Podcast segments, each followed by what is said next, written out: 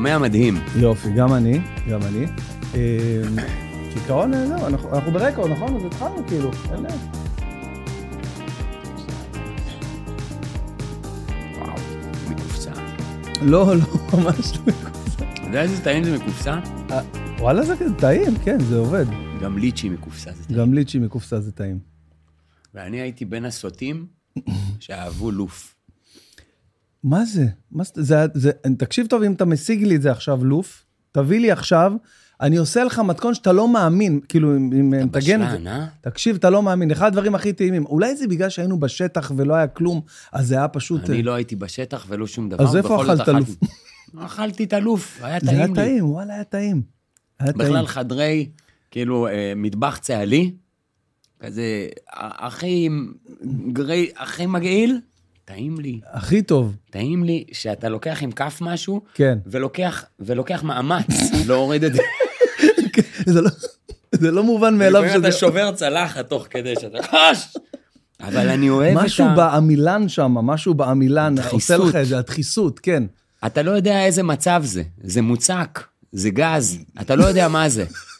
אבל יש משהו שם נכון. זרקת אותי עכשיו לימים של בסיס צהלי, לא קרבי, מי יודע מה, בכלל, מי יודע מה. נראה לי שבגלל שטיילתי הרבה בבסיסים, כאילו הייתי בכל הבסיסים בארץ, בשירות, אז כאילו אני טעמתי את כל המטבח הצהלי. מה התפקיד שלך? להקה צבאית. ברור, אז היית, אז לפני זה היה כזה... הילה הייתה מדריכת כלייה. די, הילה הייתי את זה. ואני בלהקה הצבאית, והיינו כל הזמן חולפים אחד את השנייה בבסיסים. היינו, נפגשנו בשיזפון, נפגשנו באיזה בח, נפגשנו במחווה אלון, נפגשנו, כל פעם נפגשנו במקום אחר, בבסיס אחר, היא מאמנת חיילים, זה ואני שם. אבל הייתה לי הרגשה שאתה מכיר את הילה לפני, הילה אשתך. מהתיכון. אז עדיין נפגשתם גם בצבא? ברור. וואו, בונה, איזה קשר מיסטי משהו, לא? כן. לגמרי, חגגה מזמן יום הולדת, אני עוקב. כן?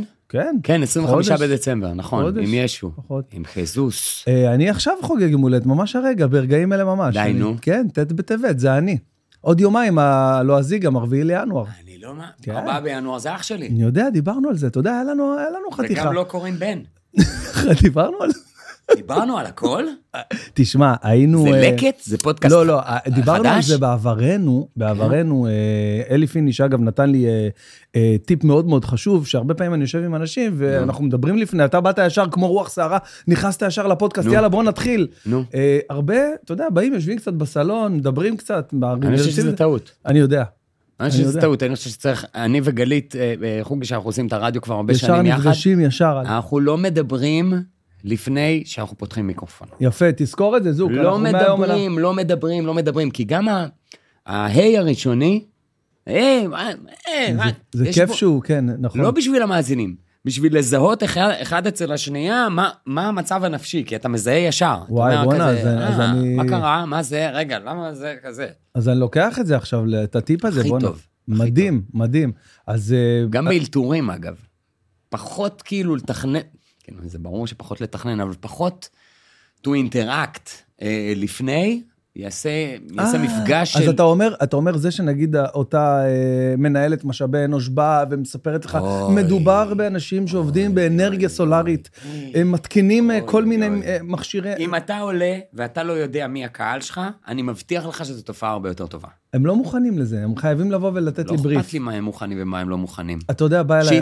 שיתנו למי שעובד איתך ומטעמך את הבריף, הוא ישכנע אותם שזה מגיע אליך, ואתה תתעלם. אתה חושב שעדיין, אתה תגיע לבמה, רעיון מעולה. תקום הזה של המשאבי אנוש, סליחה, למה אתה שואל את הקהל על אנרגיה סולארית? הרי דיברנו על זה בבריף, אף אחד לא יגיד כלום.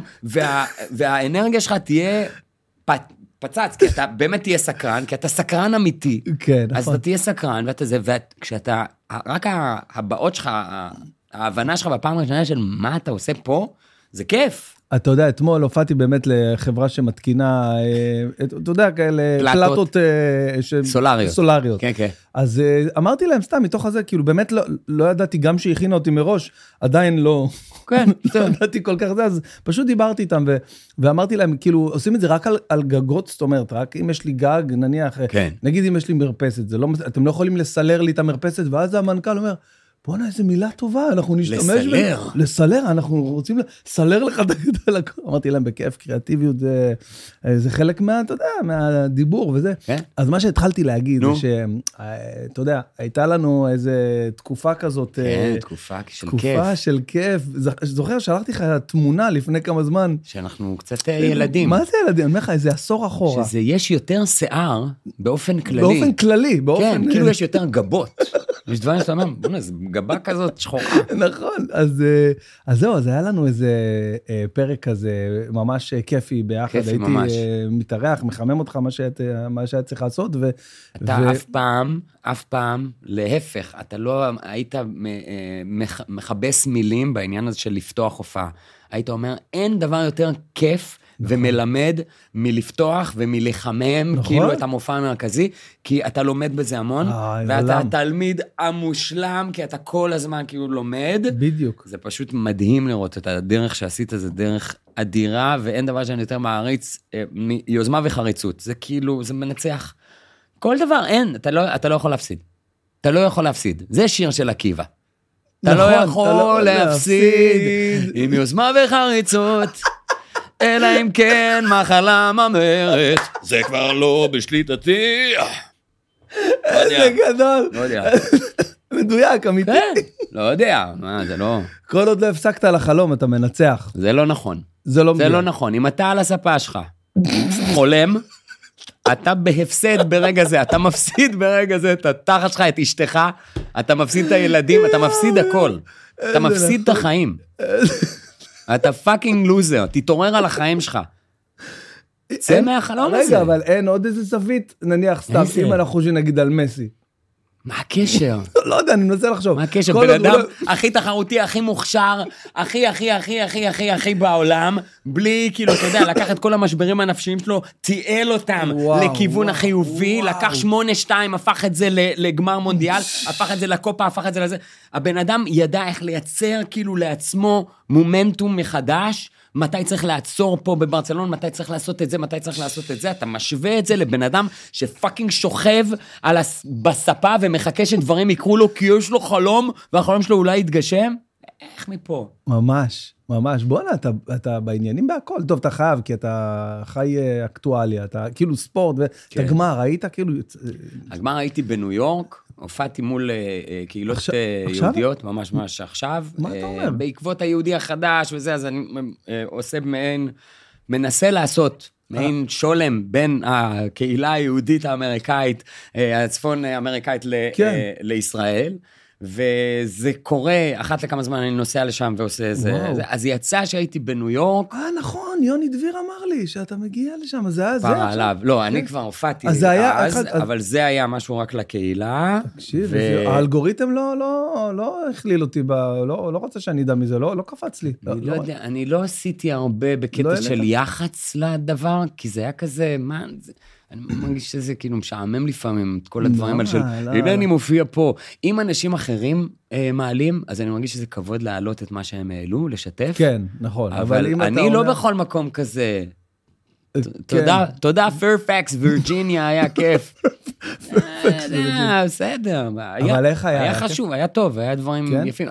אז ראיתי חלק מהמחצית הראשונה, עוד במלון, אחרי זה היינו צריכים לצאת, אחרי זה הייתי בבית קפה ליד בן אדם שישב יחסית עם אייפד, וישבתי לידו, איזה דוק איפה, וישבנו וראינו קצת. התחבקתם כזה אחרי זה, זהו, לא ידעתי באיזה צעד הוא, ולא רציתי זה, כי זה הכל תיירים וזה, אז עשיתי כזה, יש בקטע כזה, לא יודע, כן. אבל זה היה מדהים. הוליוודי.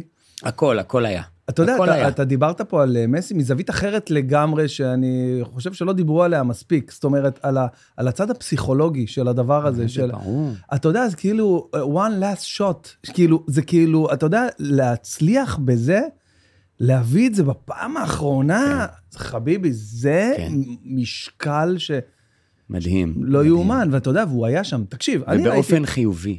לא באופן שלילי. לא באופן שלילי. גם כשהוא קורא להוא חמור, בורו, וגם כשהוא עושה זה. אז תקשיב, היה פה דור הופמן, עשינו פודקאסט מיוחד לזה, ואתה יודע מה זה בובו?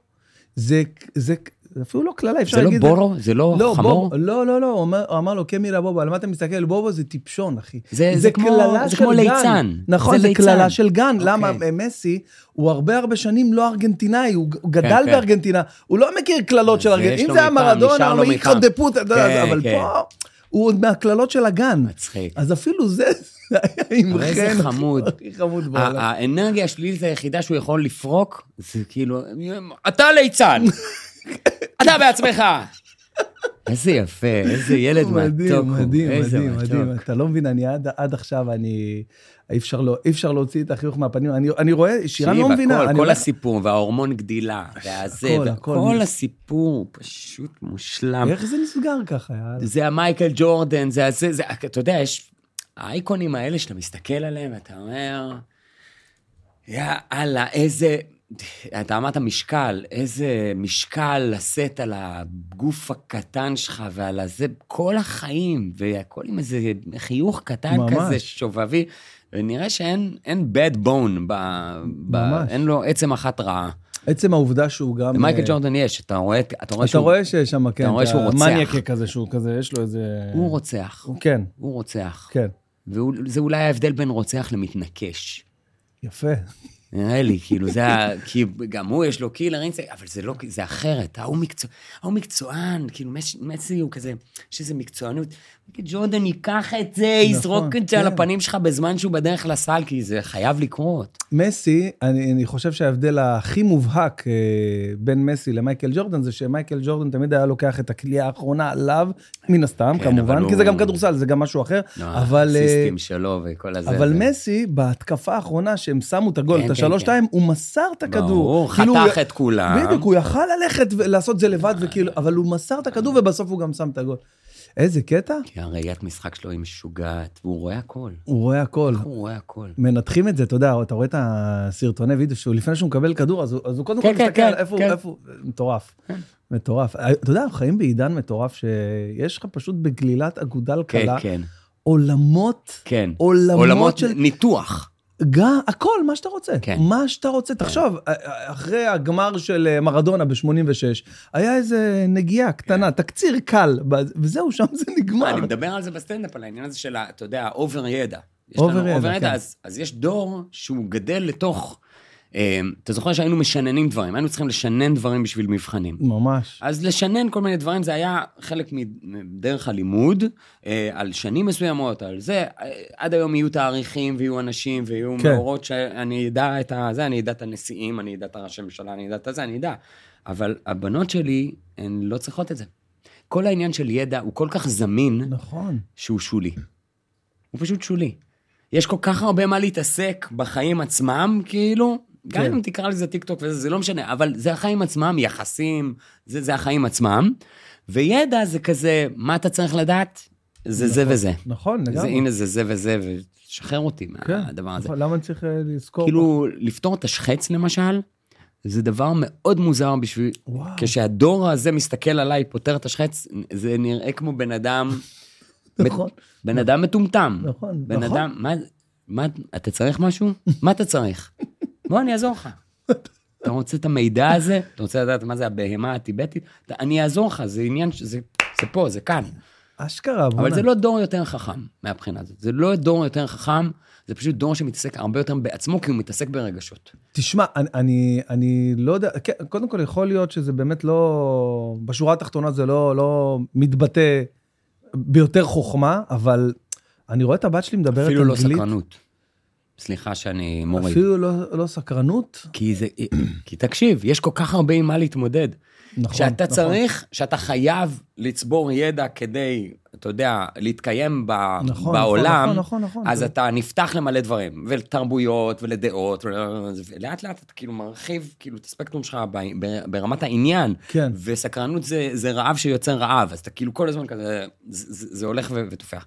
אם הדבר הנכון הוא להתעסק בעצמך, וברגשות שלך, וביחסים הפנימיים שלך וזה, אז כאילו, אתה יודע, אתה לא אין צורך לצאת החוצה מהגבולות האלה. ממש, אין צורך, ממש. תגיד לי, מה אתה עושה כל כך הרבה דברים? אתה עושה סטנד-אפ, שנים, כאילו. סטנדאפ זה הבסיס. אז זה הבסיס? זה תמיד הבסיס. כי אתה גם משחק, גם מביים. זה שיש אנשים שעדיין אומרים לי כזה, יש חופה? יש חופה? שבסדר, זה סבבה מבחינתי, כי אני לא עובד בלייחצן את הסטנדאפ, כי משתי סיבות. אחת, אני אוהב שזה נשאר קבוע, זה נשאר הקבוע בחיים שלי, וכל עוד יש קהל, אני לא אעשה לזה יחצנות. אני לא אקפוץ מעל הפופיק. מה זה אומר לא לעשות לזה יחצנות? אבל יש רמה בסיסית של, אתה יודע, לפרסם לוח קדימה. לפרסם, כל מה שאתה עושה בעמוד שלך, בשטויות שלך, זה לא יחצנות. כל מה שאתה עושה החוצה, הולך להתראיין עכשיו על מופע סטנדאפ שלך, הולך זה יחצנות. זה יחצנות אקטיבית ממש שאתה עושה עכשיו כאילו מסביב וזה. אני לא עושה את זה, כי מצד אחד אני אומר, זה קורה ויש קהל, אז אני לא רוצה להפריע כאילו לזה. ממש ככה, לאורגניות הטבעית של הדבר. ממש ככה. ב' יש לי אפשרות, בגלל שיחסית זה מתחת לרדאר, למי שצריך לדעת יודע כזה, אז אני יכול לעשות מה שאני רוצה בסטנדאפ. אין המופע הזה, הדבר הזה עכשיו, אז אוי, הוא יצא עם מופע, אין, הוא יהיה בערב הזה והוא ידבר. מה הוא יגיד, על מה, על מי, לא, זה כאילו נורא, זה נורא פתוח. ואז ההסכם שלי עם הקהל זה, באתם, כי אתם מעוניינים בלא נודע הזה, יאללה בוא נצלול. מה זה בלא נודע הזה? אבל אולי הם באו כי הם מעוניינים בגורי אלפי, מכיר שהפוסטר, מכיר את זה וזה גם, אתה רואה את זה אצל סטנדאפיסטים, יחסית בתחילת הדרך שלהם, כשהפוסטר מאוד מאוד אומר מי האומן וההופעה. כן. אני עכשיו לא עושה פה דחקה על אנשים שעושים את זה, אבל אני אומר, אם יש לך מוצץ בפה, ואתה זה, ואתה זה, אני מבין על מה המופע. נכון. עכשיו אני יכול לבחור אם לבוא או לא. נכון. כי כבר אני יודע מה הנושא. הבנתי אותך. אם אתה אומר, לא, אני אמרתי גם בפעם האחרונה שדיברנו על בוא נעשה עוד פוסטר, כי כל פעם יש את השיחות האלה שאתה יודע, שכאילו הפקה רוצים לעשות משהו, אז כאילו, אני אמרתי, אפשר לשים מיקרופון ואת השם שלי. כאילו, בוא נעשה כמה שפחות. רעיון פורץ דרך, אתה יודע, מיקרופון. כמה שפחות. גורי אלפי. זה השם, זהו. אבל אז הם כבר יודעים שאתה הולך לדבר למיקרופון. טוב מאוד. זה חשוב לי שידעו. שלא יבואו ויצפו שאני אצעק. קרה לך שהלך המיקרופון? עכשיו, לפני שבועיים. לא נכון. באמת? אמיתי, ומיקרופון, אני לא יודע. כמה זמן לקח עד שהחליפו? 2 דקות. יפה. אז אני פעם עשיתי הופעה שלמה בלי. אולם כזה בעצה. די, נו. אני נגיד למאזינים, זה 400 איש. כן. מה זאת אומרת? אגב, ראיתי גם את תום יער, בזאפה, שזה קצת יותר מורכב. לא, זאפה... זאפה. זאפה, יותר מורכב. יותר מורכב. כי זה מעין ארון כזה. ברור. וגם הלך המיקרופון, עשתה את כל ההופעה בלי. ואני... אין מצב. לא יכול להיות. וזה רגע, שהוא מה זה כיף מבחינת שליטה, כי אתה אומר, אני יכול סתם לדבר אל אנשים בחלל, ושזה יהיה בסדר, זה יעבוד. אני לא מאמין. כן. אתה יודע כמה פעמים בתור שומר שבת, הזמינו אותי להופעות של שישי, שאני לא מופיע בשישי, אמרו לי, תקשיב, נשלם לך ב5, תבוא, אנחנו כולה 80 איש, גם אני לא מופיע בשישי. באמת? כבר שנים, איזה 15 שנה לפחות. זה כיף לשמוע את זה, לא משנה כאילו למה וזה, משפחה. בדיוק, זה הכי כיף. יש איקס ביומן בשבוע, כל פעם, זהו, זה כל מה שחשוב. אגב, כשיש כל מיני חברות וכאלה שאומרים, בכל זאת נפתה אותו וזה שיבוא לאילת להופיע בזה וזה וזה, אז אני אומר, אני שומר שבת. ואז הם אומרים, איזה כיף, שאתה חייב להגיד כאילו שומר שבת, כדי שזה יהיה הגיוני, שאתה לא רוצה להופיע ביום שישי ולהיות עם המשפחה. הייתה לי הופעה באילת במוצאי שבת, שזה גם מצריך ממני כשומר שבת לנסוע לפני. איך אתה אוהב את אילת, תפסיק, זה אין את המוח, אתה אוהב, אתה מגיע לשם יומיים לפני, עוזב יומיים אחרי, זה אין את המוח לכולם, עובד על אשתך, עובד על המשפחה, שאתה עובד קשה, יושב שם עם סיגר בג'קוזי, הופעת 45 דקה, על הדקה ירדת, ביי! באמצע הבדיחה ירדת, ביי! במסי, זיין מוח, איך אתה אוהב, עם דולפינים, מתחבק עם דולפין, ככה, אבא! איזה שיימינג בפודקאסט. לא, תגיד לי, תגיד אתה, עכשיו, אני לא אוהב את אלעד, זה הכל בשביל העבודה. אני מאוד מחבב את העיר, את האטרקציות ואת ההתנתקות, אני מאוד אוהב את את הרגע הזה, אבל מזה למה שהצגת את זה, זה היה באמת מצג שם מוגזם מאוד, מאוד. נכון, אני באמת יורד על הדקה סתם. לא, אני בא לאלת, אני נהנה מזה. תשמע, למרות שלפעמים זה לא תמיד בא לי טוב. מת על אלת. כן, אבל מכיר את זה שזה פתאום סוגח את זה יומיים כאלה בשבוע, שהם יומיים לחוצים. מעולה, אין, עזוב, כל הדברים האלה, תמיד יהיה לחוץ, תמיד יהיה זה. משהו ש... וזה היופי בעבודה שלנו, שגורם לי עכשיו לנסוע לאלת, להיות שם היומיים, או משהו שגורם לי לנסוע לחול, להיות שם בשביל העבודה הזאת. אם מישהו מתלונן על העבודה הזאת, הוא פושע. הוא בן אדם שצריך לתת לו לעבוד במכרה איזה 3 שנים, לא יראה אור יום, יצא, ואז יגיד לו, עכשיו בוא נלך לאלת, להופעה המטומטם. עזוב אלת, היה לי עכשיו... זה הכי כיף בעולם. היה לי עכשיו במוצאי שבת, בסילבסטר, בסוף שנה. לא מופיע סילבסטר. לא, גם זה... לא מופיע, יום עצמאות לא מופיע סילבסטר. יום עצמאות אני גם מוריד. אני לא יכול. אין לי כוח ליום עצמאות. אני מרגיש שזה לא הקהל. נכון, סילבסטר אני עדיין מרגיש שכן, עדיין יש, אבל יום עצמאות זה לא.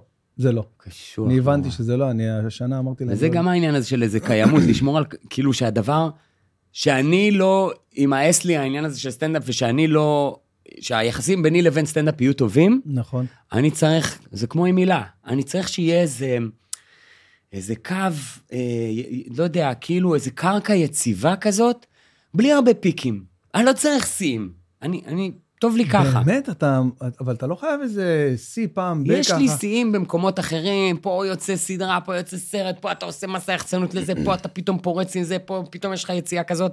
סטנדאפ שישאר באמת האהובה שלי, שאני אבוא כל פעם ואני אתנחם בתוך המיקרופון הזה ועם הקהל, ואני אהיה הכי יצירתי, ואהיה הכי פורה, והדברים שיקרו לי בסטנדאפ, כאילו במוח שלי, אני אצא אחרי זה מההופעה ואני ישר ארשום את זה ואני אגיד, יואו, נכון, וזה כאילו יש לך פריצות דרך פסיכולוגיות, ויש לך פריצות דרך יצירתיות, בכלל על דברים שאתה רוצה לעשות בטלוויזיה אחר כך או זה, נכון. והכל קורה מהבמה, וזה כאילו מדהים, וזה רק מזה שיש בזה משהו, כאילו, לא מחייב, אין עכשיו, אתה לא מתלבש נורא נורא יפה, אתה לא עכשיו עושה איזה הצגה נורא גדולה, זה אתה, עם מיקרופון, עם הקהל, זהו.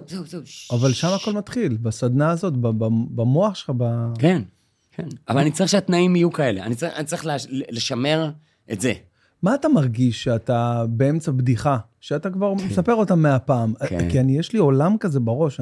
כן, שאתה פתאום רואה את עצמך קצת מהצד, בדיוק מהצד. או אתה עושה רשימה של מה שאתה עוד צריך לעשות היום. זהו, זה גם חלק מסוים בדברים ש... זה גם כן, הייתה לי שיחה על זה פעם עם גיטית פישר המהממת. אלופה. היא כמובן המליצה לי על טיפול פסיכולוגי, כי היא ממליצה לכולם על טיפול פסיכולוגי, זה לא רק אני, אבל היא אומרת בעצם, וזה אני מסכים איתה גם, שאתה, אם אתה מזהה את הרגע הזה, שאתה כאילו מחוץ לעצמך, מסתכל על זה, וכזה כאילו בינתיים, לא יודע, חושב על העתיד, או על כל מיני דברים, אז כאילו, משהו לא בסדר, ובוא... אתה יודע, כאילו... למה לא בסדר? בוא תחזור, כי אתה צריך להיות בתוך הדבר. אני הכי בתוך הדבר.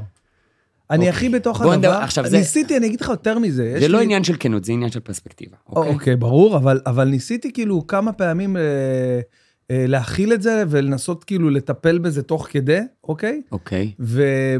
ופעם אחת שכאילו ששחררתי, אמרתי, אוקיי, סבבה, אז עכשיו המוח שלי נודד למה צריך לעשות עכשיו. והמנגינה של הבדיחה תשמר, ואפילו הווליום של הצחוק, אתה יודע אם אתה עושה את זה בסדר. נכון. אתה יודע לפי הווליום של הצחוק, כן, הנה, אני עושה את זה בסדר, גם בלי כוונה.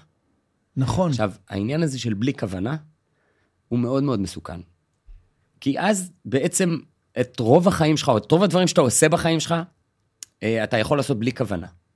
ומטקסטים מסורתיים, דתיים, ועד הדברים הכי פרועים ואזוטריים ואסוציאטיביים שיוצאים לך מהראש, הדבר הזה של לתת כוונה במה שאתה עושה, כן. זה הכי חשוב שיש. עכשיו, אם אין, אז או שאתה עוצר, אתה עוצר את הסחף הזה החוויה החוץ גופית, אתה עוצר אותה. אני עוצר אותה בקטע של מדבר עם הקהל פתאום, אמצע קטע. די. אמצע קטע, זה שנייה רגע. תגיד, זה. עכשיו, זה הקרן שעובדת איתי כבר שנים, יכולה לזהות רגעים כאלה מה קרה לך פה? וואו, מה היה שם? מה היה זה? כי לא הרגשת, כי אתה לא מרגיש כלום. אבל אתה רוצה להגיד לי שיש לך קטעים מן הסתם בהופעה, שאתה רץ איתם יותר, נניח כמה שנים, שנתיים, לא יודע כמה זמן, יותר מקטעים חדשים שכתבת לפני חודש, חודשיים, שלושה, אתה מכיר את זה. כן. ובאופן טבעי, אלה שאתה, היותר ותיקים, הם יותר מתנגנים, יותר כלילים, אז כאילו זה משהו שהוא, בכל זאת יש פה איזושהי בעיה. קודם כל, אתה מספיק מוכשר ומספיק יצירתי, כדי לעניין את עצמך במנגינה חדשה. יפה, זה גם משהו שאני עושה. גם אם, אתה יודע מה, העניין הזה של חומר חדש, ובעיקר בסטנדאפ, כי זה לא פייר כלפי אומנויות אחרות, אבל בעיקר בסטנדאפ, זה פאקינג קשה לייצר תוכן מצחיק, בימתי, עם אנרגיה מסוימת, ועל זמני, כאילו לא רק אקטואלי. נכון, אוקיי? לא רק זה נורא נורא קשה. עכשיו, יש לך בלוק שעובד, יש לך בלוק 10 דקות, בלוק 15 דקות שעובד. לוקח לי שנה לשייף אותו. איזה, עזוב לשייף, אתה יודע איזה קשה לשחרר אותו אחר נכון, כך, נכון. ולהגיד, אני לא עושה את זה יותר. נכון. וזה נורא נורא קשה. עכשיו, אז אני אומר ככה, יש דברים שאתה רוצה להיחס בהם, ואתה נהנה מהם וזה, רק תעשה את זה מעניין כלפי עצמך, ותנגין את זה אחר וזה, כי אז סוף סוף, שוב תהיה כוונה במה שאתה עושה. אתה כל פעם מספר סיפור, וכל הסיפורים סופרו, אוקיי? אבל האותנטיות של המספר, היא נורא נורא חשובה. ממש. כל הסיפורים סופרו. בעולם הקוסמות, אוקיי, בעולם הקסמים, אוקיי? חזי, דין, סושארד, כל אלה, עובדים עם אותם פטנטים. ממש. אני יודע את אותם 3-4 פטנטים שהם עובדים איתם, הייתי באגדת הקוסמים, אני חתום על האמנה. אני יודע את זה, אבל כל אחד ביוקרה שלו מביא את הסיפור אחרת לגמרי. נכון. והדליברי שלהם, וההתלהבות, נכון, יש התלהבות לקוסם? ממש. אנחנו לא רחוקים משם הסטנדאפיסטים, אנחנו צריכים לייצר את ההתלהבות הזאת כל פעם אחד. כי אם האדישות הזאת של קוסם יהיה כזה, זה, ואז זה 2 פה. זה היה בסוף 2, לא 1. 2 כדורים יצא לי בסוף. איפה אתה? למרות שזה מצחיק, אבל איפה? אתה לא, אתה חייב לייצר כל פעם את הקסם שבסיפור. עכשיו, בתור הבן שלה מספר סיפורים, שכל פעם מצא דרך לייצר קסם בסיפורים שהוא מספר, ואף פעם לא עצרתי אותו, ואמרתי לו, שמעתי את זה כבר. כי כל פעם זה יהיה אחרת. כן, בבית אבא שלך... כל פעם זה יהיה אחרת. יוסי אלפי הענק, שבאמת בלתי אפשרי לא להעלות אותו כשמדברים איתך, זהו, ספגת את זה מהבית, כאילו, את העולם הזה של... איזה כיף זה אבא מספר סיפורים, ככה, כן, אני חושב על כן, זה. כן, כן, למרות שתשמע, יש את אבא שלך בבית, שאני, אגב, כל הבדיחות שלך על אבא שלך, זה הבדיחות הכי טובות. אני הכי אוהב אותך מספר על אבא שלך, אני אוהב אותך מספר על אבא שלך יותר משהו שאני אוהב אותך מספר על איך אתה אבא. אני אבא, נכון. כי עם זה אני כזה אומר, טוב, זה אנחנו מכירים, יש לנו איזה כאילו איזה ייאוש... נכון. כזה פנימי, אבל אהבה, אבל אנחנו מודרנים, אבל אנחנו היינו רוצים להיות עתיקים, וכל הדבר הזה. אנחנו מכירים את המיקס. נכון. אבל האבות שלנו, הם דינוזאורים. אין יותר את הבן אדם הזה. אין דבר כזה. ואם יוצא לו בטעות, אתה אומר לו, ששש, לא אומרים את זה. לא אומרים ככה למלצרית. לא אומרים ככה. הוא שתה כנראה. לא, מה שתיתי? היא יפה, החצאית שלה... לא, לא, לא, לא, לא, לא. לא מדברים ככה.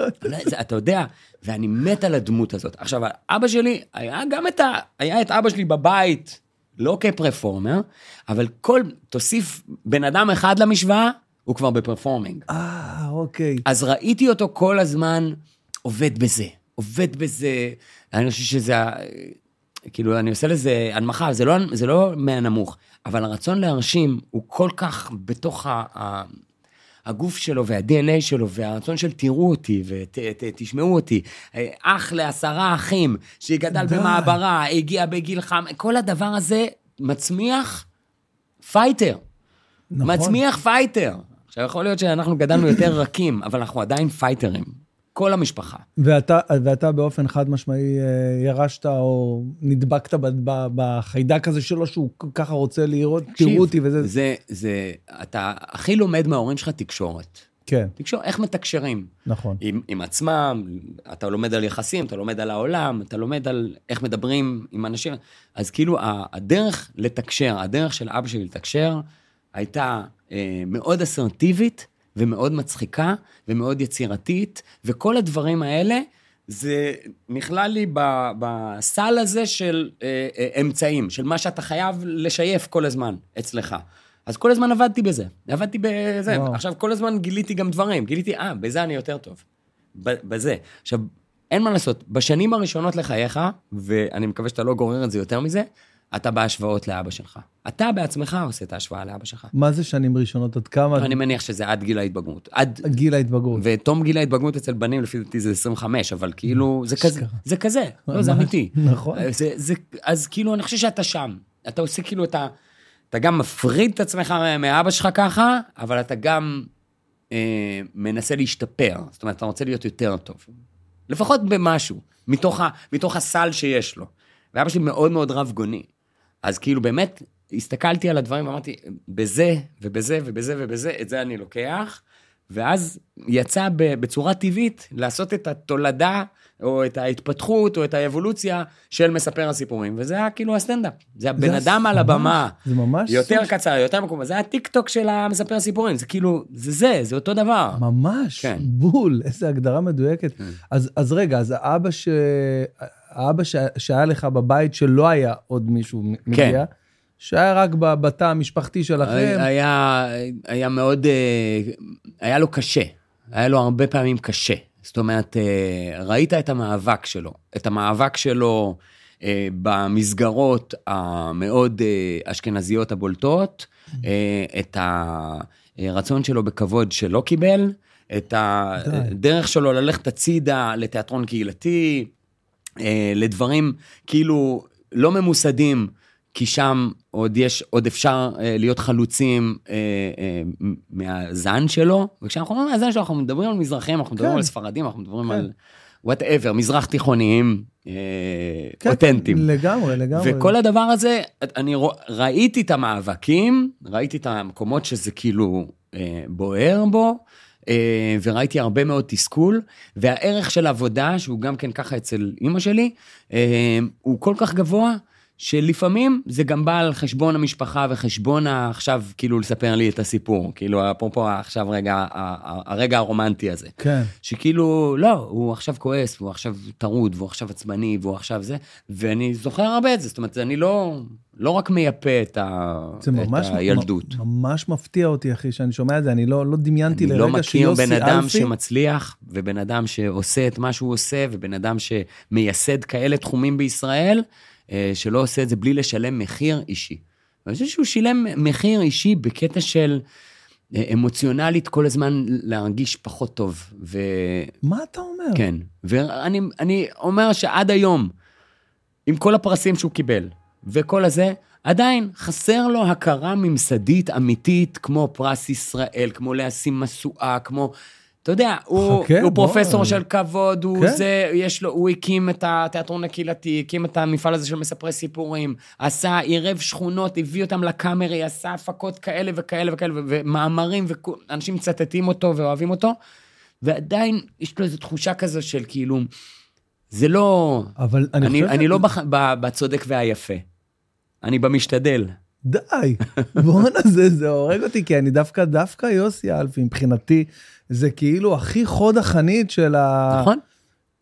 זה לא משנה את המציאות ואת מה שהוא עשה ותרם וזה. אבל בתחושה שלו אתה... בתחושה שלו, אני ראיתי את זה, אני גדלתי בלי זה, גדלתי מאוד מאוד פריבילגי, כל מה שרציתי היה לי. אני כאילו ישר באתי להגיד ש... ורק פחדתי לצאת רך מדי, כדי לא להיות כזה באמת פייטר כמו שיעדו אותי, וזה לא שכאילו, אתה יודע, הגידול בבית היה לוחמני, אבל הערך של עבודה, and to fight for your rights, וכל הדבר הזה, וזה היה מאוד מאוד חשוב, ולהגיד משהו.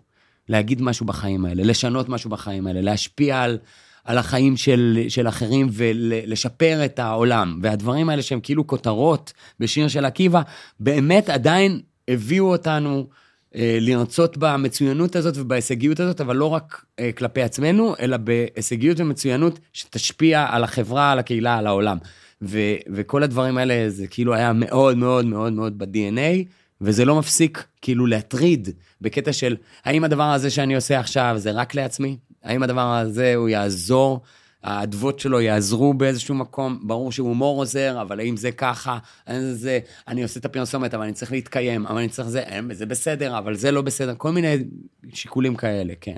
וואו, בונה, אני ממש מופתע, ממש מופתע, אני כאילו, מופתע, זה... כי אני אגיד לך למה, כי אני דווקא חשבתי שהדברים הלכו לך די בקלות בחיים. אני לא מתלונן. לא, לא, ברור, כאילו, בגלל שאתה הבן של יוסי אלפי, שהוא ממש ככה, התחלת עם... ההתחלה הראשונה הייתה בעצם עם אסי, נכון? זה עניין של מה אתה קורא לו התחלה, כי התחלה זה האם ההכרה הציבורית. ההכרה הציבורית. נראה לי שממש ממש ממש ההכרה הציבורית, זה רק בישראל. זאת אומרת, רק בישראל... לא, אבל לפני זה אסי... אז היה דומינו. היה דומינו והיה זה. נכון, נכון. רק בישראל הייתה באמת המילימטר שהיה חסר לנו, כדי לקבל כאילו את הבום, ואנחנו כאילו פספסנו, או אפילו במודע ובשיקולים משלנו, לא רצינו להיות באלה שהתפרסמו בגלל דודו טופז, כי אתה יודע, גם ילדים סורגים, אבי ועידן, גם נאור ציון, גם שלום, גם זה, כולם היו כזה מהמקפצה שלו, אנחנו לא רצינו את המקפצה הזאת, וזה גם היה כבר, שהוא כבר לא היה...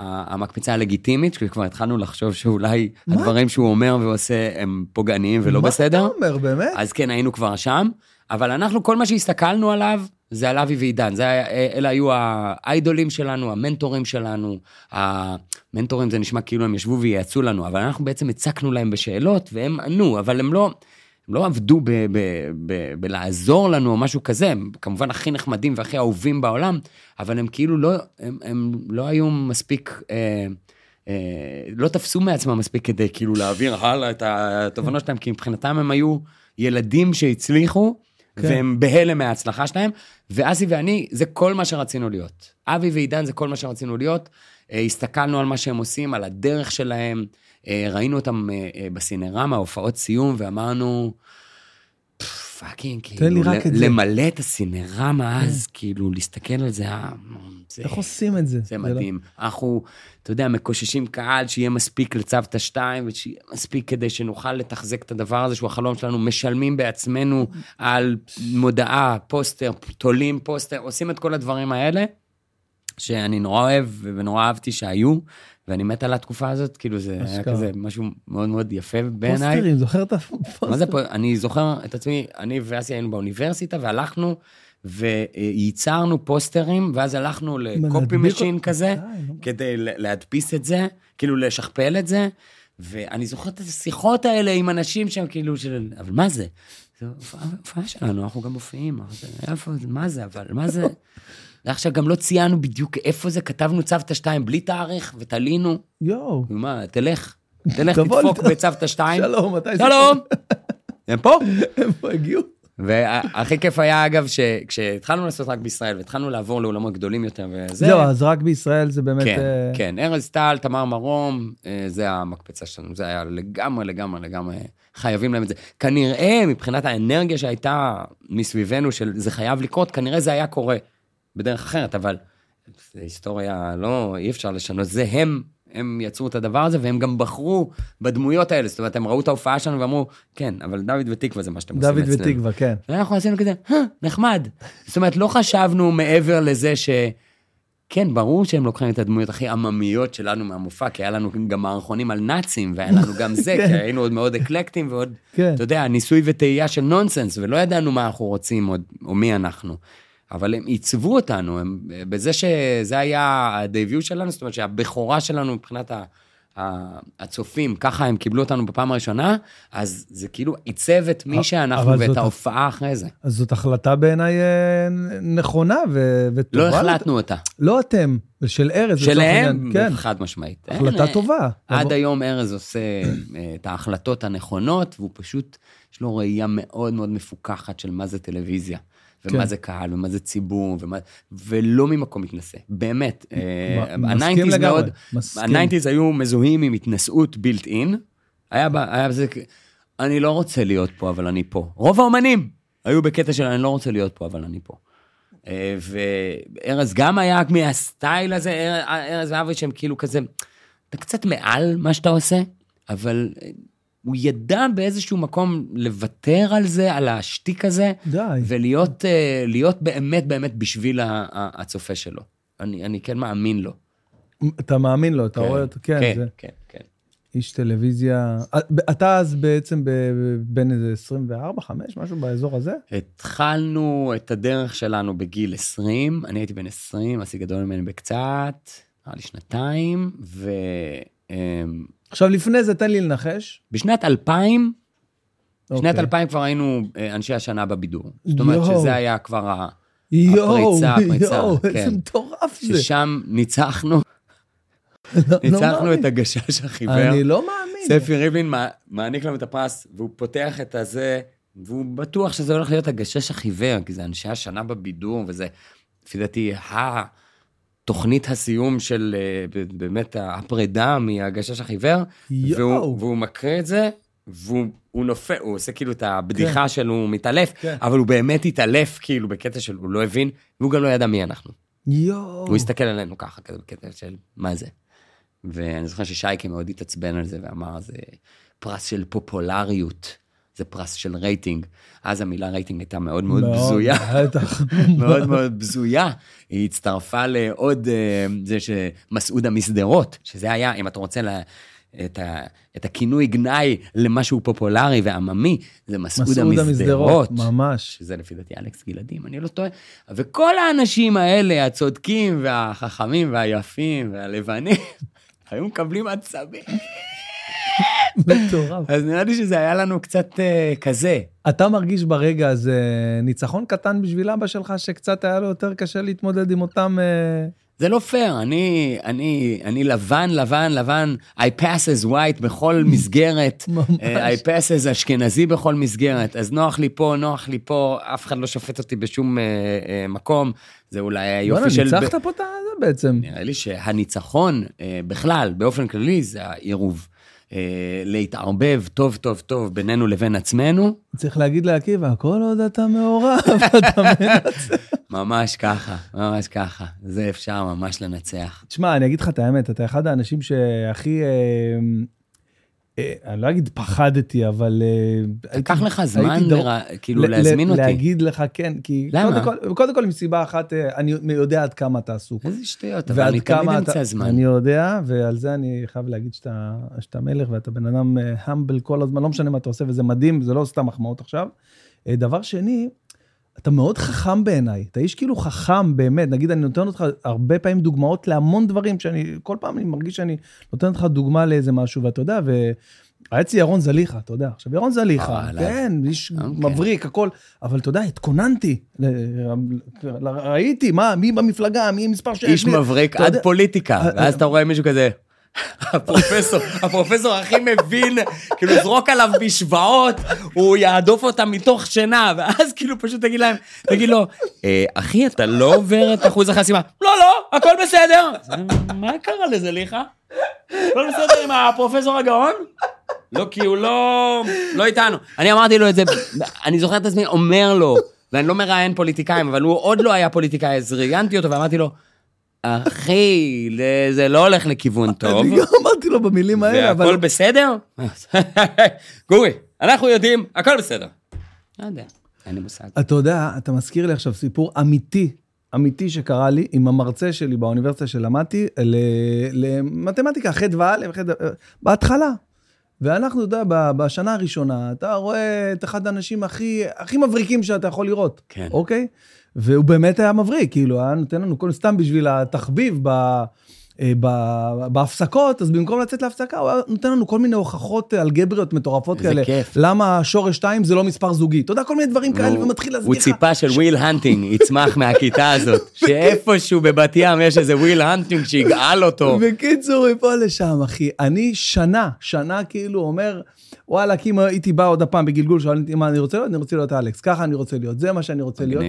עד איזה יום אחד שהרגשתי קצת לא טוב, כזה התקררות כזאת, הלכתי לחדר מורים שם על זה, להכין לעצמי קוסטה. כן. אז אני מכניס קוסטה, אני רואה שם את אלכס, כמובן עם דפים, כל הזמן יושב כזה, והוא לבד בחדר, ואני בא וזה, ואני לוחץ על התמי 4, רגיל. לוחץ על המים החמים, ו והמים, וכאילו זה עושה את... מתחמם. זה עושה את כן, כן. אני עכשיו מתחמם. יפה. ואז אני בא למזוג את המים החמים, והמים פושרים, ולא חמים. אז אני אומר לו, אלכס, אתה יודע למה אתה מארבע פה לא מוציא מים חמים? מה הוא אומר לי?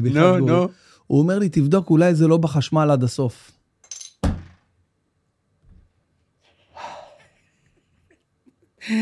רגע, אני רק רוצה את הרגע שלך מסתובב אליו. רק את הרגע הזה שאתה מסתובב ואתה מארבע. והוא חזר למשוואות. והוא חזר ככה לדפים, אחי. הוא חזר לדפים. ואתה הולך ובוכה. ואתה הולך ובוכה, ואתה אומר, אין על מי לסמוך. הם כולם מטומטמים. כל מה שהוא לימד אותי כל השנה, אני אמרתי, אין, אני לא צמח. אבא, זרם, איך מתקשר הזה? מה יש לך? מה זה? זה משנה אם זה זה? אלכס היקר, אם במקרה אתה עוקב את הפודקאסטים שלי, זה פשוט עדים אותי, הייתי חייב לספר את זה. איך הוא אמר לנו בשיעור הראשון? הוא אמר לנו, הנה, משהו לטובתך, הוא אמר לנו משהו מאוד מאוד נכון בשיעור הראשון. הוא אמר לנו, הוא התחיל ככה את השיעור, הוא אומר, טוב, אנחנו נלמד פה, נלמד אלגברה וכל מה שזה ברמה הכי גבוהה, אני כבר מודיע מראש, יהיה טוב, אבל לא לכולם. מצחיק, איזה חמוד, זה נחמד. בסייר ציון, בואו נתחיל. אבל אתה לא בן אדם, אני חוזר רגע לסיבה שהתחלת את השיח הזה, אבל אתה לא בן אדם שמאוים, אני מרגיש, שאתה לא בן אדם שמאוים על ידי שום דבר. אתה מאוד ידען, אתה מאוד חלוץ במה שאתה עושה, אתה שווה בין שווים תמיד, זאת אומרת, גם כשהיית בתחילת הדרך, זה לא הרגיש שאתה בתחילת הדרך, היה לך איזה משהו, קומפוז'ר כזה של בן אדם שהוא כבר, הוא יודע מה עושה, והוא באלמנט שלו, והכל, זה שיש את זה, ואתה... זה בגללך, אגב. כל מה שקורה פה עכשיו זה עוד דוגמה. אני לא צוחק איתך. היה לך... אתה התחלת פודקאסטים עוד לפני שמישהו בכלל מצמץ. נכון, אבל אני מדבר על החלל הזה, הוא נולד חלק מה, כמובן, העיקר זה ליצור את הדבר הזה של הפודקאסט, אבל... אמן קייב. אני היה לי את הרצון הזה, שיהיה לי כמו שהיה לך עם הקופי המקלדות, את הפעם אחת הייתי שם בגלנס כזה מהיר, שם ליד אליהו, זה כבר לא קיים, נכון? זה כבר לא זה, כן. אז אפשר להגיד שזה... כן, כן, כן. יצבו לך לדלתות שם, אבל זה נתן לי פשוט את הרגע הזה. מקום ליצירה, מקום לזה. בדיוק, ואני אומר לך, מאז שיש לי פה את החלל הזה, זה קודם כל זה מפריד לי את החיים. את החיים, בדיוק. כל הדסק הזה, הכל היה באחד החדרים בבית. שמע, יש אנשים כמו רשף לוי שיכולים לכתוב בתוך הכאוס הזה, ולהיות יצירתיים בתוך הכאוס, וחייבים את הכאוס של הילדים, ואז זה בתוך זה. אני לא יודע איך לעשות את זה, אני באמת צריך את המקום, את הזה, זה גם אנרציה, זה מוביל למשהו. מוביל למשהו, בדיוק. ברור. מה זה? כאילו אתה חייבת את עצמך. בדיוק. אתה אומר, אני כאילו התחייבתי לייצר פה דברים, התחייבתי לעשות פה דברים יצירתיים. כאילו אם אני עכשיו לא מגיע יום אחד, ואני יכול לעשות מה שאני רוצה ולא לבוא, אז אני ארגיש שאני לא עבדתי היום, כאילו לא עבדתי היום. אבל אם אני בא, אז קורה משהו, אז אני עובד, אז אני יושב. תגיד לי, שאלה ככה, מחוץ לזה לא קשורה לכלום. האם הטבח, זה הדבר הכי גדול שעשית? אני לא יודע, מה זה אומר גדול? אני חושב שזה אחד הדברים הכי מגניבים שראיתי. אני... יש הפרדה מוחלטת בין מה שאני עושה כמבצע למה שאני עושה כיוצר. יש, אצלי, לא אצלך, אצלי יש הפרדה מוחלטת. כל מה שאני עושה כיוצר, כזה, מבחינתי גם הבימוי זה יצירה, ואז זאת אומרת, לא, אז אתה יודע, זה כאילו, אני, כל הגוף שלי, הלב שלי, הזה, הכל בפנים בקטע טוטלי, הפחדים שלי, החוסר הניסיון שלי, החוסר ביטחון, הכל בתוך זה באיזה בלנד משוגע. כשאני בא בתור מבצע לפרויקט, באיזה תפקיד שתרצה אותי, כן. אני בא כאיש מקצוע. אז אני דבר על המבצע. אתה הזמנת שרברב, אתה הזמנת בן אדם שיעשה את הפעולה הזאת, אני אעשה את הפעולה הזאת הכי טוב שיש. אני אלמד איך עושים את הפעולה הזאת, אני אחקור את הפעולה הזאת, אני אקשיב לכל ההוראות שכולכם נותנים לי, הבמה הזה, הצלם, ואני אעשה את זה הכי טוב שאני יכול בכל פעם מחדש. אפילו שאתה במאי גם, זה לא מפריע לך? מפריע, מה מפריע? שאתה כאילו במאי, באמת באופן כללי, לא רק ספציפית על הטבח, בתור מישהו שהוא כבר במאי, ועכשיו הוא עושה משהו עם במאי אחר. אתה יודע איזה כיף זה להגיע לסיטואציה שבה אתה לא אחראי. כן, נכון. אתה לא אחראי. אני כל החיים שלי לימדו אותי לקחת אחריות. אז אני לוקח אחריות. ואני מאמיס על עצמי אחריות, כי אחריות שווה תכלית, אוקיי? אז במוח המשוואה הזו של אחריות שווה תכלית, אתה עוד ועוד אחריות בכל זה. ואז יש תפקיד שהוא פשוט, אתה שחקן, אתה דמות בתוך הדבר הזה, אתה מגיע עם המונית, עכשיו אתה יושב אצל המאפרת, כן. עכשיו יש, ייקח עוד לפחות 25 דקות, כי הוא שם לך את הנק, ואתה זה, ומישהי תעבור איתך עכשיו, המנהלת תעשה, תעבור איתך על הטקסטים, אתה למדת את הטקסטים, כי זאת העבודה שלך, זה, ואימת, יש לנו, ואז זה, אז אתה תמתין עוד 25 דקות, כי הם עדיין מתעכבים על השוט הזה, ואז יהיה חזרה על מה שאנחנו הולכים לעשות, ואז לפעמים תהיה עוד חזרה, כי ההוא עוד לא מפוקס, כי הוא חותך, ואז הצלם מבקש עוד משהו, ואז הזה לקח 1.5 שעות, נכון. במשהו שאתה כבר יודע לעשות, והגוף שלך כבר בתוך זה, אבל אתה בהמתן בעצם רוב הזמן, ממש. אני מבחינתי, להיות בורג קטן במערכת, זה החופש האולטימטיבי, לבוא ולעשות כזה דבר, זה החופש האולטימטיבי. אבל עדיין אתה כאילו רואה את עצמך. וזה הכי קרוב אליי, זה בין 40 פלוס, משבר, זה, לאן הוא ייקח את זה מפה, האם הוא עדיין, יש לו סקס אפיל, האם בכלל יש לו ליבידו, האם הליבידו זה מתוך מה שהוא בחר, האם הבחירות שלו בחיים הן נכונות, כל הדברים האלה, זה כל הלבטים שגם ככה יש, אתה עושה איזה סטניסלבסקי בשקל, של מה שאני מרגיש וחווה גם ככה, אז אני כאילו הולך עם זה, אני לא עושה הרבה, נשבע, אני לא עושה הרבה, ואחרי הקאט באים אליו ואומרים לי, וואו. הכי וואו. אבל אתה יודע מה הוואו הזה בגדול עכשיו? אחרי זה יעבור גם, כן? וכבר השתיק הזה גם כן לא יהיה כזה אטרקטיבי, אבל הוואו הזה אומר, איך הצלחת לא להיות מצחיק? אשכרה. עכשיו זה כל מה שעשיתי. איך הצלחת? כל הכבוד. מדהים. ממש היית רגיל. רגיל. עם הפנים. אדם רגיל. היית בן אדם רגיל עם הטקסט שאני כתבתי, והוא צילם, וזה זה, והוא היה עם הבום, וכולם עבדו קשה, הזיעו את החיים שלהם, והאחריות, והמתח, והזה, והמפיק, ורק אני, שאמרתי את הטקסט של ההוא, ואמרתי את זה פשוט ככה, העבודה הכי קלה שהייתה לי בחיים. סליחה. כן, כן, כן. סליחה. אני מבין מה אתה אומר. אני לא זה. אז אחרי זה כל הקרדיט על הדבר הזה? על מה? הייתי שם. אבל אתה מבין. היה מישהו אחר היה שם, היה עושה את זה גם טוב. אז יפה, אז יש את הגם טוב, ויש את... תשמע, אין מה לעשות, יש רמות של עכשיו, של שחקן יותר טוב, שחקן פחות טוב, ותשמע, לראות את זה. אני אומר לך, בטבח, אני מכיר אותך שנים גם, וגם זה, שאתה מכיר מישהו, קשה קצת להתמסר לדמות של הזה. ואחי, בטבח, זה היה פשוט כאילו, אני חושב שזה הבינג' הכי מהיר שעשיתי, עד כמה שזה... וואו, זה לא מהיר. זה, לא, כי כביכול אני לא רואה בכלל סדרות, אין לי זמן לטלוויזיה, וזה פשוט ראיתי את כל הפרקים, כאילו... בטח שאתה רואה, אתה רואה מה שצריך, אתה מאוד מעורה. אני לא רואה טלוויזיה בכלל. כן? כן, אני רואה ספיישלים של סטנדאפ בנטפליקס, זה מה שיש לי זמן. אבל נגיד הטבח ראיתי, קרטגו עכשיו אני רואה. תראה הלוטוס הלבן. הלוטוס הלבן, זה בנטפליקס? זה ב-HBO. HBO, אוקיי. יש את זה גם ב-HBO, גם ב-HBO. אז הלוטוס הלבן, אני... זהו, אני לא יודע, בזמן האחרון אין לי זמן לטלוויזיה, אבל זה טוב.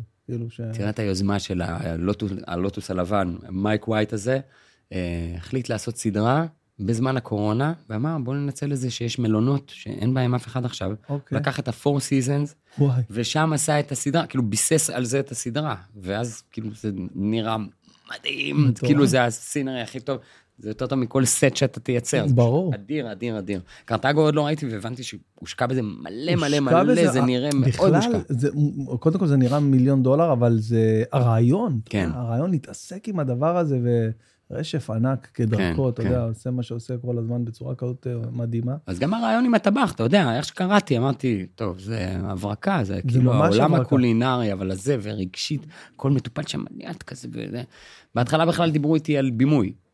כשהתחילו, ואז ראיתי את היוצרים, והסתכלתי על היוצרים באיזו ישיבה שעשינו שם, ואז אמרתי למפיקה, לאיילת טימברמן, אמרתי, אין פה מישהו חיצוני שיגיד איך הדבר הזה צריך להיראות. הם יודעים, הכל כבר ידוע מראש, הם כבר יודעים, אין צורך.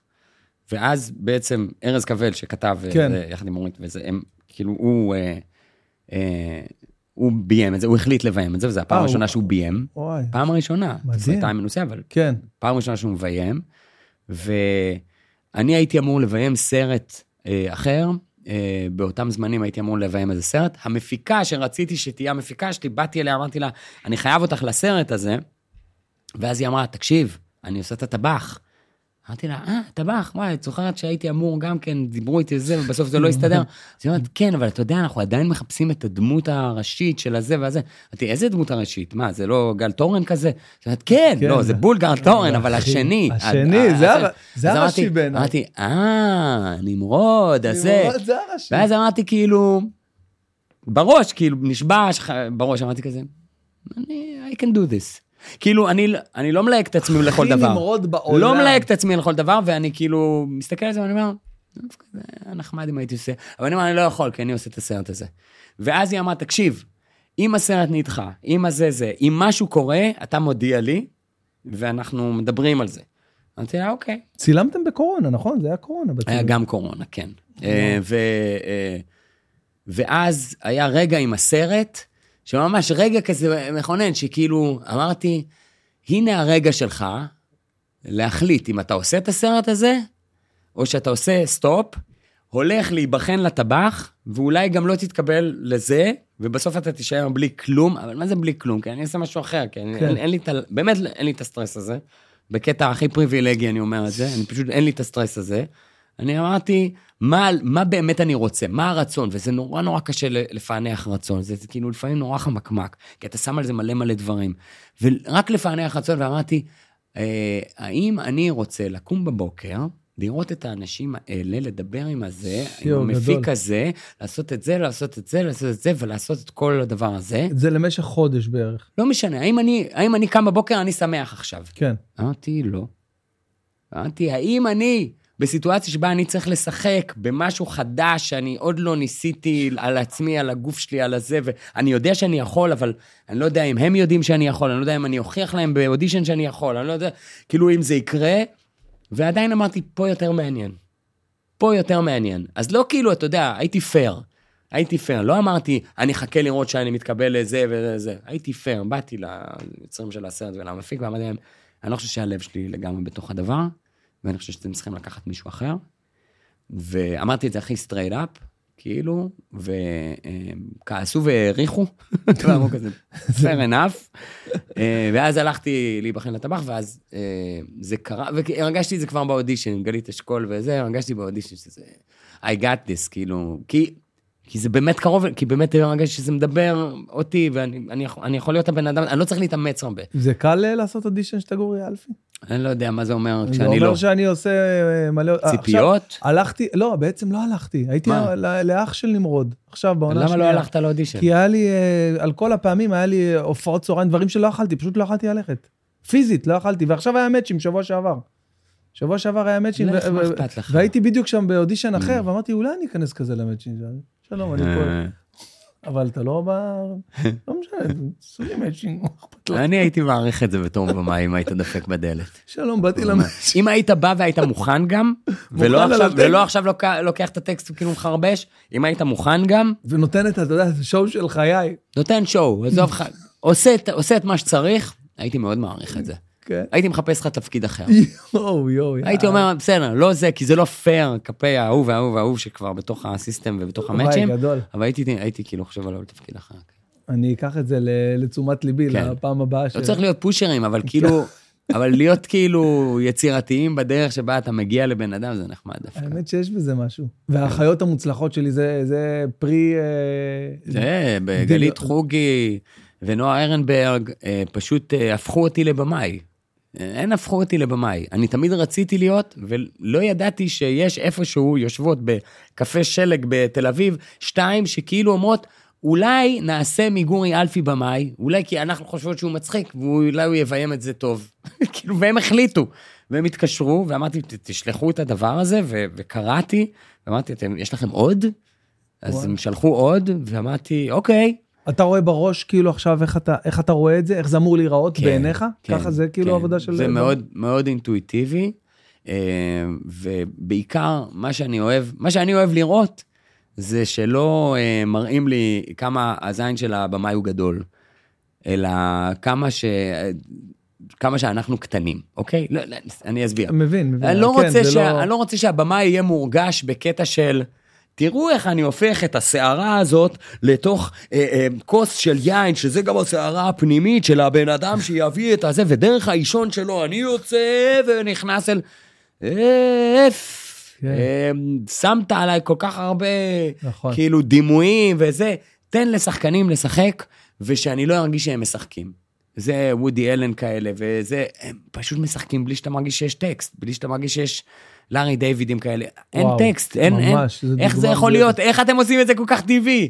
אתה מדבר איתי על איך לעשות את אותה בדיחה 1000 פעם, ועדיין להישמע כאילו פרש עם הדבר הזה, איך כל סצנה וכל טקסט יושב באיזה פרשיות בתוך הפה של השחקנים, וזה נראה כאילו הם נתקלים בבעיות האמיתיות של החיים, עכשיו ברגע זה, והם מתמודדים עם זה, לא בקטע של עכשיו אני משחק את זה, כי הרבה פעמים אתה עושה הנחות כאלה לשחקנים, ואתה אומר, טוב, הוא משחק את זה נורא יפה. לא, אחי, הוא מרגיש את זה בלב שלו. אתה רואה היורשים, אתה רואה את האנשים האלה, הם שחקנים בתוך הדבר עד הסוף, ואני מת על הבימוי הזה. זה תמיד תוצאה של בימוי. ואתה מרגיש שאתה מצליח להגיע לרמות האלה של הבימוי? ברוב המקרים כן, ברוב הסצנות כן, עם רוב השחקנים כן. עם אלה שאני לא מצליח, אני מיוסר מאוד מאוד מאוד, גם לגבי הסצנה, גם לגבי השחקן, כי זה האחריות שלי, הליהוק עד הסוף, עד הסוף, עד הסוף, זה האחריות שלי. אם אני מרגיש שמשהו לא הולך להיות פה נורא נורא טבעי ונורא אמיתי ונורא אורגני, אני חייב כאילו לעצור את זה מלקרות, גם אם עכשיו הזכיין או היוצרות או הזה, או כולם נורא נורא בעד, אני חייב לעצור את זה מלקרות, ואם משהו ישתחל לתוך הקאסט וזה לא מספיק טוב, אני...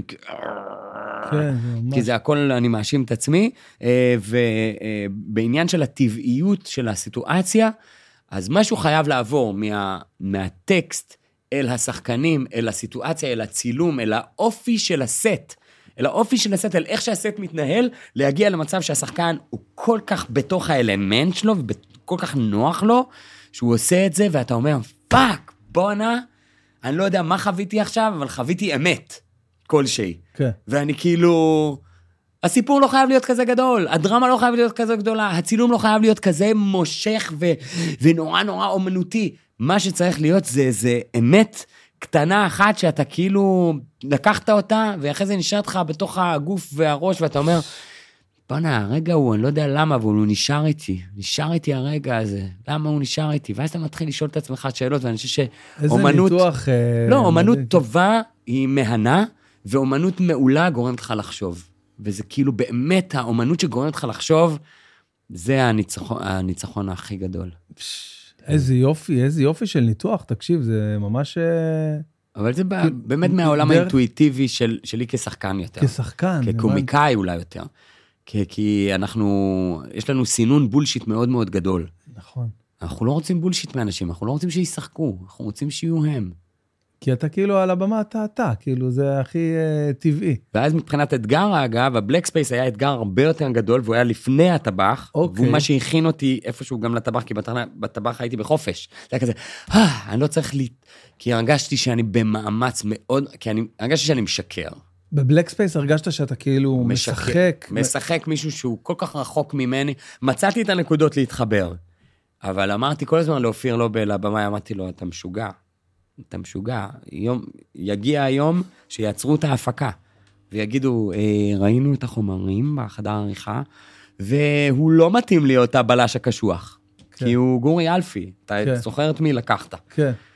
ואופיר כל הזמן האמין, איפה שאני לא האמנתי, ולקח לי מלא זמן להשתכנע.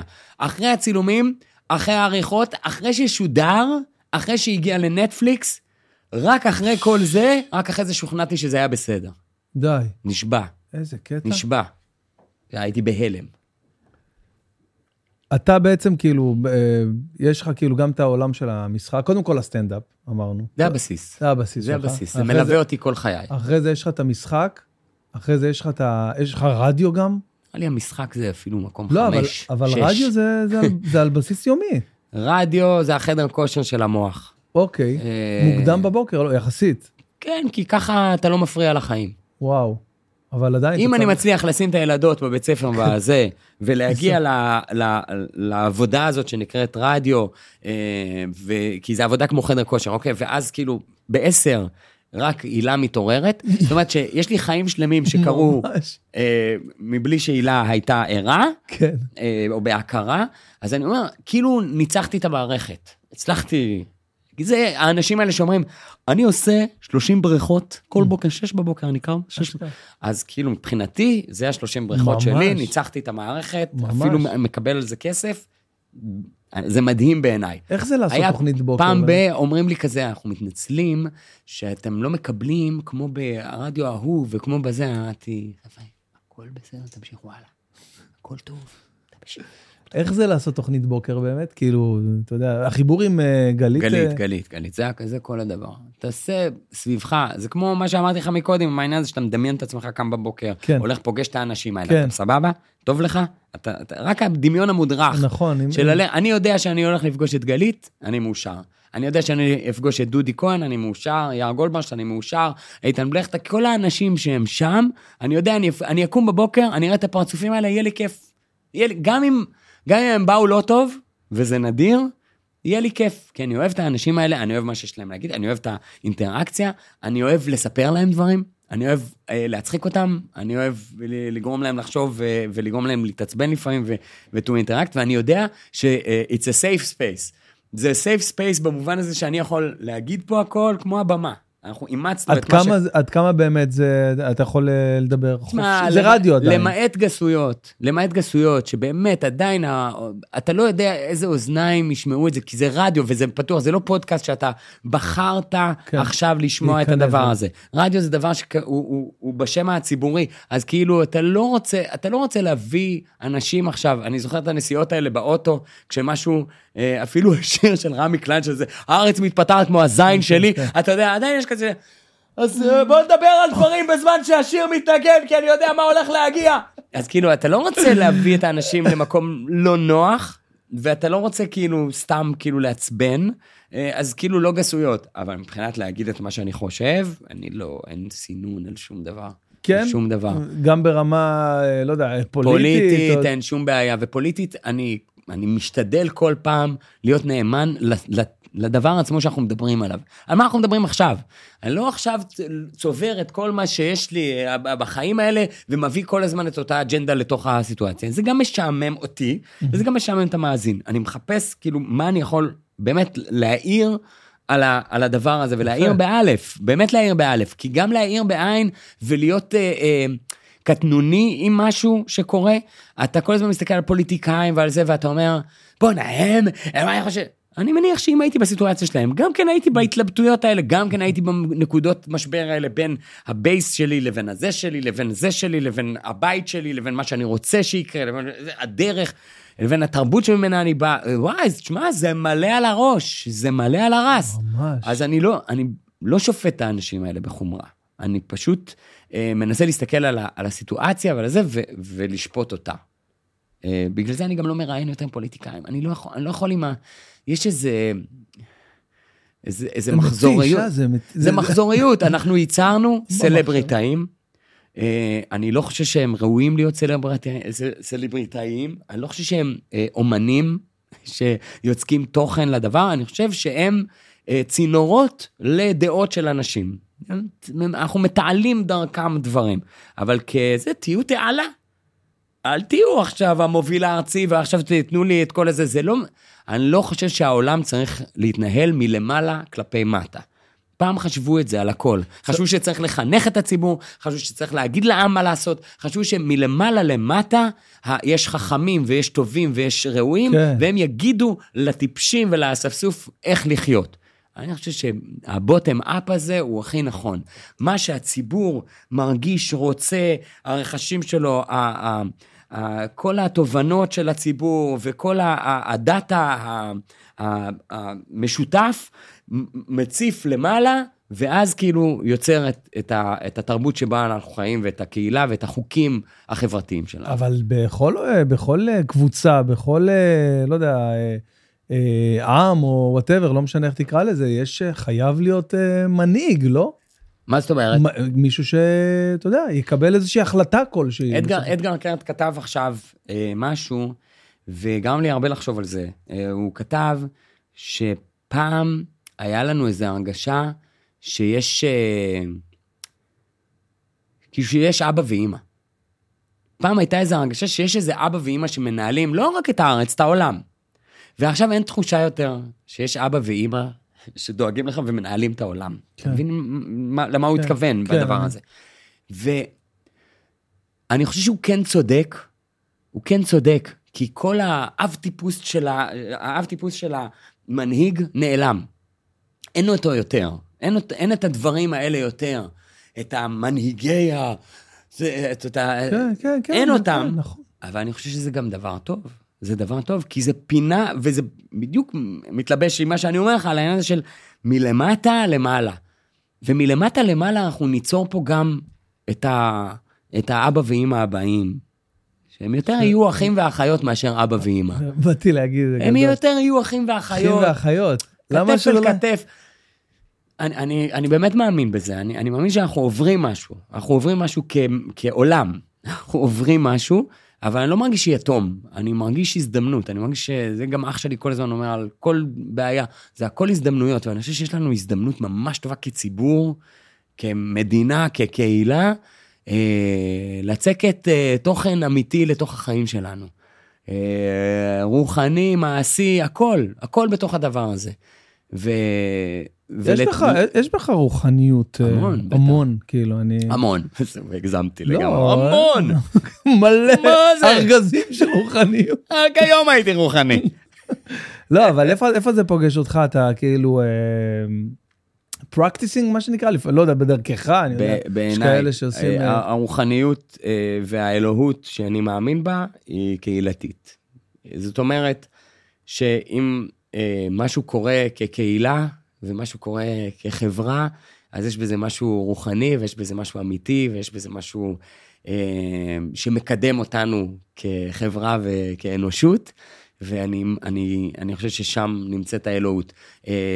בית כנסת זה המקום שאנחנו מתכנסים, זאת אומרת, התפילה שאתה עושה לבד, היא לא כמו התפילה שאתה עושה עם אחרים. אני מסכים. אז התפילה המשותפת, הרצון המשותף, לחלוק את הרצון המשותף, גם אם זה בקטן משפחתית ואחרי זה ביותר קהילה וזה זה, ולהסתנחרן עם הרצון שנסנחרן את הרצון המשותף שלנו, יש בזה משהו אלוהי. ורציתי גם לספר לך משהו. מה קרה? גדול, לא, משהו טוב. עוד פעם בהיריון? לא. מה? אני אראה לך. זה דיק פיק. כי אמרתי לך שאני לא רוצה. כל יום. תגיד לי, אתה בן אדם מוגזם. זרמתי, הלכתי, החיים זה משחק, שחק אותם, אני יודע מה, זה לא... אתה בן אדם מאוד מאוד מוגזם. זה לא הראון שלי, אבל אני זורם. מה שהוא מראה לי פה זה שב4 במרץ הוא יעשה מנורה, מופע 360, הוא עשה כבר 360 ברידינג. נכון. הוא עשה היכל התרבות כמובן. זה היה עשירית מהקהל. מי שעקב אחרי, באמת הוא יודע שהוא עשה היכל התרבות וכל הדברים האלה, כי הוא שיגע את אימא שלנו, ועכשיו היא מנורה. אני לא עוקב, אני שם אותך על הייד, עד 4 במרץ, אני שם אותך על הייד. אתה תפרפר את חייך. כן, אתה חושב? דווקא לקח את זה, קודם כל, אתה אוהב את זה. יש לך, אתה קצת קווין הארט. תודה. אתה קצת קווין הארט. תודה. אני אומר את זה בקטע טוב, מה? ברור, תודה. קווין הארט עבד הרבה בלהוכיח, ובקטע טוב, אני אומר את זה, ויש לך מה, ואתה כזה זה, וזה חשוב לך, ואני אוהב את זה, ואתה הולך על הדבר הזה, אתה הולך על הדבר הזה של לכבוש כל מיני פסגות, וזאת פסגה, אנחנו שום אותה. פסגה, ואתה תעשה את זה מדהים. ברור לי שהולך להיות פגז. ברור לי שהולך להיות פגז. גם ברור לי שאתה תפרפר סביב הדבר הזה, ואתה תהיה אחרי זה, פעם ראיתי את חנן בן ארי ברגע הזה, שזה כאילו איזה רגע כזה של, למה? אבל למה עשיתי את זה לעצמי? למה הבאתי את עצמי לקצה הזה? אני חושב שלא.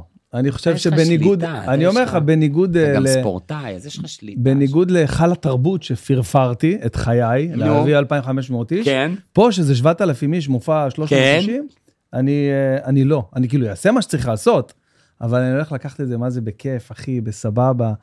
אגב, למזיני הפודקאסט, המחירה נפתחת יום לפני. בוודאי שהמחירה נפתחת. אלק בן של זונה אומר לי, בוא, שאלות שהציבור חייב שתשמע לפני שאתה הולך, נורא חשוב לי רגע להגיד לך את זה. פרסם את עצמו, משתמש בי. לא, אני מפרסם, אתה פרסמת. אתה הנחת לי את זה בידיים, מה חשבת שאני אעשה כזה? נחמד וימשיך הלאה? זה ענק, אני מת. טוב, אז הנה, שתי שאלות נבחר, שאלו אותך ים שאלות מכל הזה. נבחר כמה ש...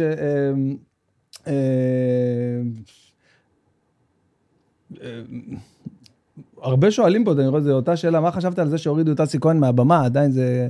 טוב, זה... אתם חברים עדיין?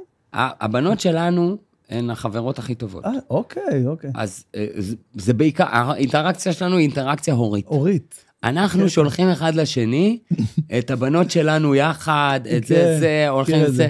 זה נורא חמוד. ממש. זה נורא נורא חמוד, ואנחנו שומרים על היחסים האלה, ואנחנו אוהבים מרחוק, ואנחנו לא, שנינו נורא נורא טוטליים, וכשהיינו טוטליים, היינו טוטליים מדי, אז כאילו אנחנו כאילו עכשיו יודעים את המסגרות שלנו, אנחנו יודעים את הגבולות שלנו, אנחנו כזה, הכל, פול רספקט, וכל הדבר הזה יצא מפרופורציה, 1000 פעם, אמרתי את כל מה שאני חושב ברדיו, אמרתי את זה, ודי. אוקיי, שאלה ככה, האם הוא יחזור לתוכנית סטירה, או שהנחיה, או משהו בפאנל כלשהו? לא. הסדרות דרמה שהוא עושה, פשוט אותך, זה נון ב'. תודה רבה. אז לא, אתה לא חזר, אין איזה תוכנית אירוח, התוכנית אירוח שלך הייתה מדהימה. אין את הדבר הזה בארץ. זהו, אין את הדבר הזה בארץ. אין את הדבר הזה בארץ, זה לא רווחי.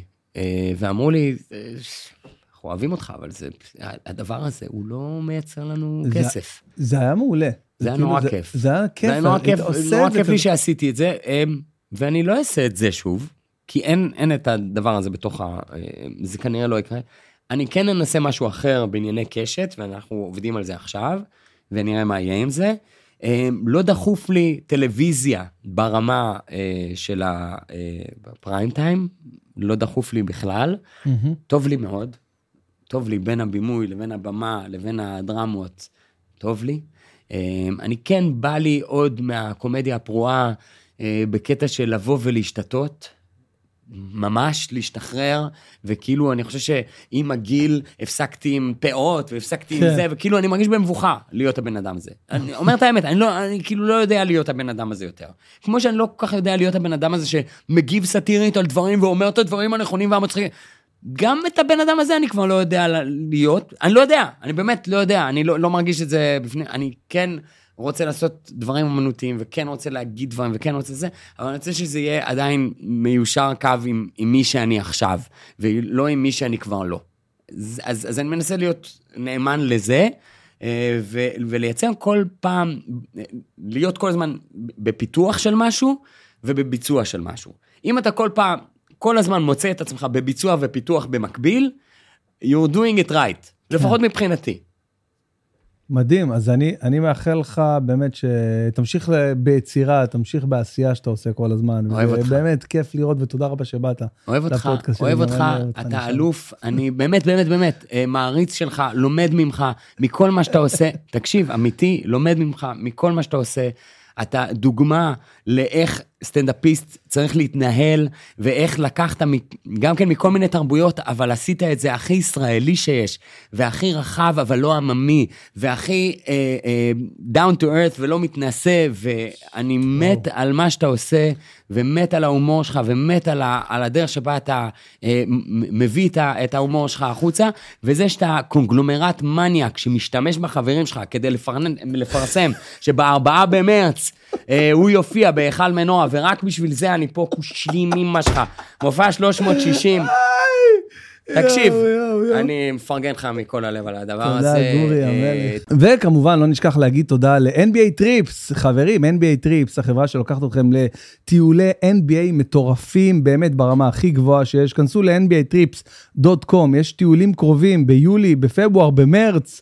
ביולי אני אומר, בינואר, בפברואר, במרץ, זה בלבלת אותי מכל השגעת. חברים, כנסו ל-NBATrips.com, אם אתם רוצים טיול, חוויית NBA מטורפת שלא הייתה כמוה. אני רוצה לסיים ינון מגל, אפשר?